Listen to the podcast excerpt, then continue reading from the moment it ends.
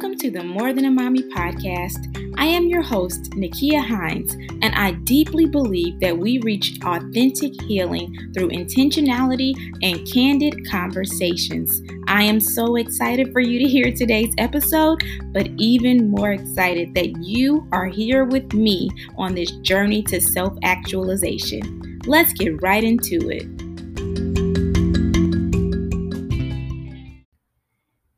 Y'all, how y'all doing? How you feeling? How are you living? It's Monday again, which means it's time for us to sit down, sip some tea, and enjoy this lovely space and family we have created here on the Monday Bloom.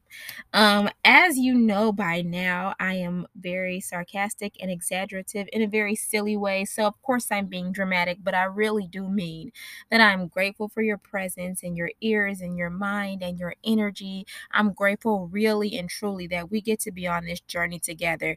Nobody grows in isolation. Yes, we might have seasons of isolation where God is building us up, He's pruning us, He's helping us get to know the inner self, the divineness that is within. But biologically, we are created for community. That's not even why I'm here today, but you already know that I move when the Spirit tells me to move, just like that. And I can't stop saying that um, because it's so corny. But really, you know, that's I, I have to pause because I don't know who's listening individually. So, just in case you're a baby and you're really young, there was a song from Ludacris and it goes, When I move, you move, just like that. So, when I reference that, I'm referencing a song and my age, apparently. Okay, so now that we've gotten that out of the way, I do want to just wrap that part up with reminding you that life is never meant to be done alone you weren't created in isolation. Like, quite literally, it took a mother and a father to even bring you here to fruition. So, we were birthed in a condition that required more than just us. And that is really the precipice of our life. Like we have to remember, especially when we're on the grind or when we feel like we're going through things and we don't want to burden people and we don't want to bother people and we don't want to be Debbie Downers or what's a man's name? Demetrius Downers. like, that is a lie from the enemy. If he can get us to convince ourselves to be isolated, we can start then succumbing to his tricks. And his tricks are just mind games. He already lost. Remember that. He already lost. So we don't have to win or allow a loser to win, is what I'm trying to say. So don't allow yourself to believe the lies that are in your mind telling you that no one cares and no one is there for you and that you have no one and that the village is empty. Don't believe any of that because literally all of these billion people on the the planet, there's somebody that is really rooting for you. There is somebody who really cares deeply, doesn't want anything from you but to see you at your happiest, healthiest, highest self.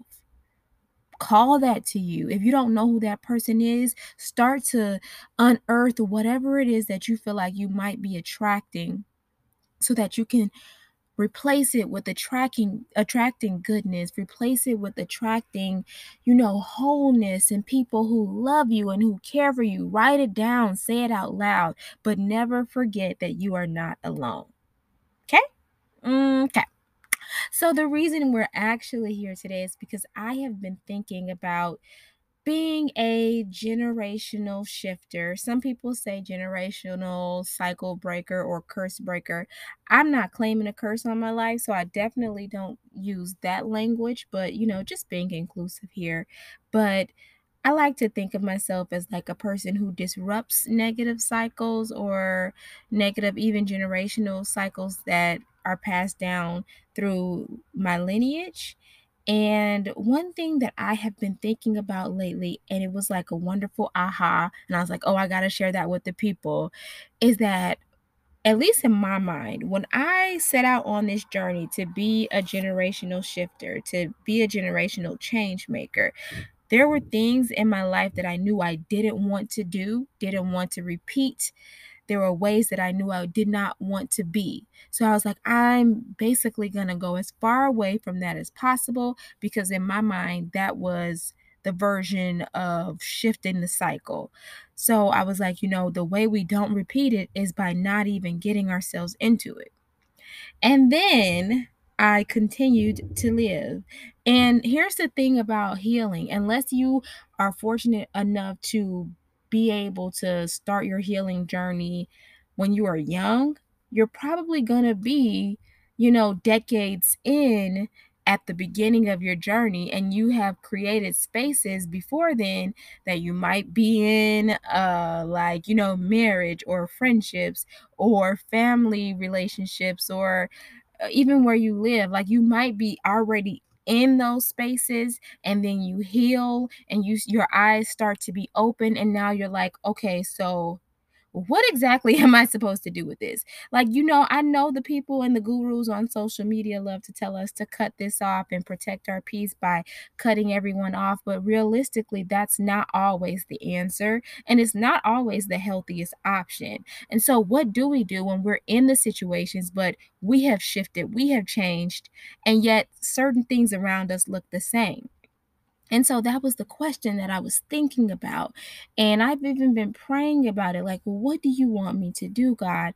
And what I have come to understand is that sometimes shifting and changing and whatever you want to call it, insert your own verb here, shifting those generational cycles does not always mean that we are just completely in another space. Like, for instance, if you're like, I do not want to repeat domestic violence, and also, just so we're clear, if you're in a relationship right now and it involves domestic violence, I really encourage you to not listen to what I'm about to say because your situation is different.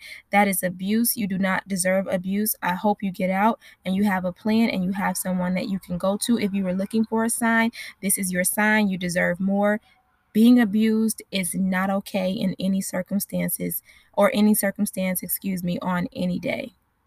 So I want you actually to stop here. You can come back to us later, but I want you to stop here and I want you to figure out a plan so that you can get to safety.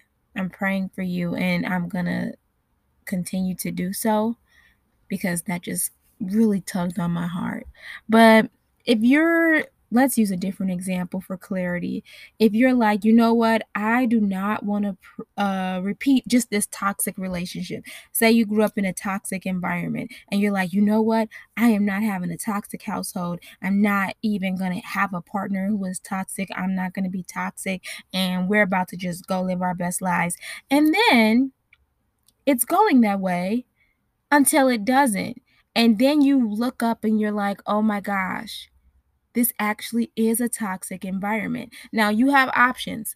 One option could be to beat yourself up and to make yourself feel so terrible for repeating the same mistake that whoever in your lineage repeated, or you could and should have grace with yourself and realize that that's not the end even when we make mistakes in our previous uh, journeys, there is always room for redemption. There is always room for hope. There is always room for resurrection. Like Jesus taught us that, right? Even when something dies, it can be resurrected if it's necessary and if it's aligned with the plan that God has for it. So, like, if you are finding yourself in this toxic environment and wondering like oh my gosh how do i get out of this have no fear.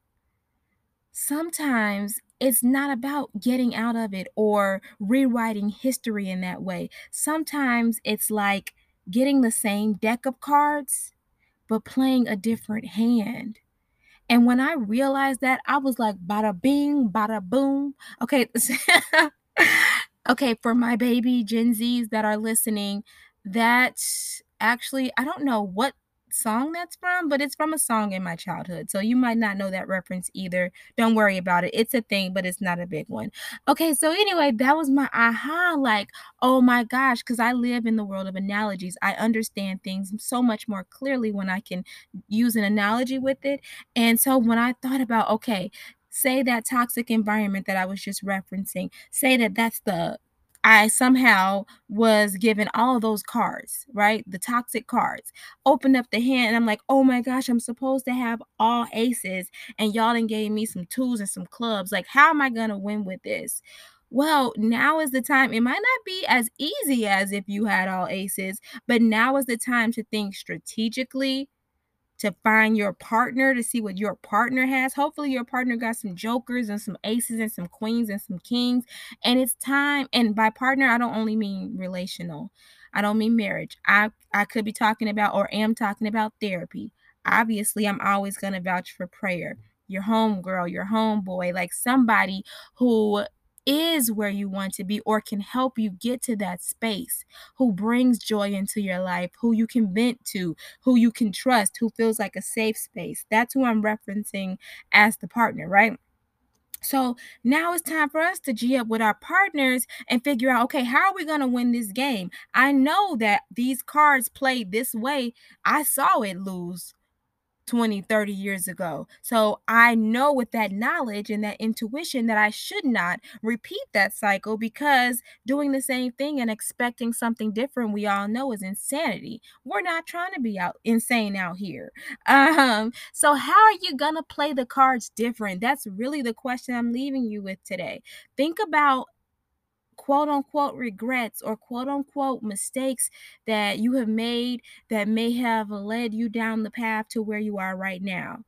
If you are carrying any guilt or any shame, first I'm asking that you just pause and give yourself grace. Understand that we do the best we can with the knowledge we currently have. So, 20 year old Nakia was out here making decisions that maybe 30 year old Nakia wouldn't do, but I can't shame her because she did the best with what she had.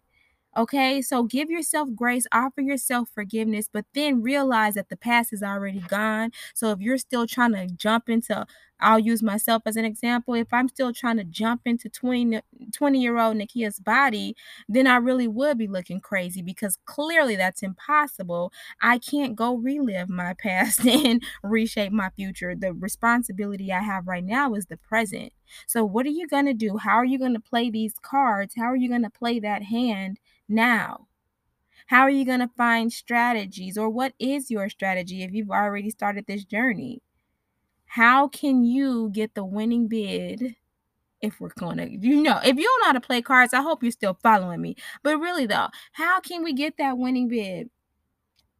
By partnering with people, by allowing ourselves to be healed, continually healing ourselves through therapy, through wellness, through nutrition, through sleep, through rest, through self care, through community care, through laughter, through sunlight, through joy, right? those are our strategies that we can use. So, you know, if this was a pop quiz, I hope you wrote down the answers, and those were just some. There are so many more answers to that question, but the question can only be answered by you. How are you going to play this hand?